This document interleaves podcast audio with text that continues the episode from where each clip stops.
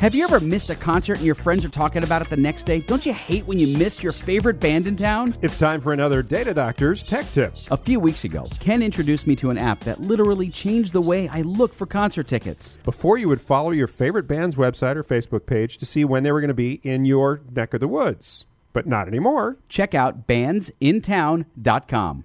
A quick visit to the Bands in Town website lets you download the app, connect with Facebook, and wait for your favorite bands to come to you. You no longer have to figure out how to follow your favorite bands. When they book in your town, Bands in Town notifies you. But how does it know who I like? That's the magical part. The app scans the music on your mobile device or takes a look at your Pandora profile to figure out what you like and delivers a concert going experience based on that information. Now, you don't have to go looking for a concert, the concert will come looking for you.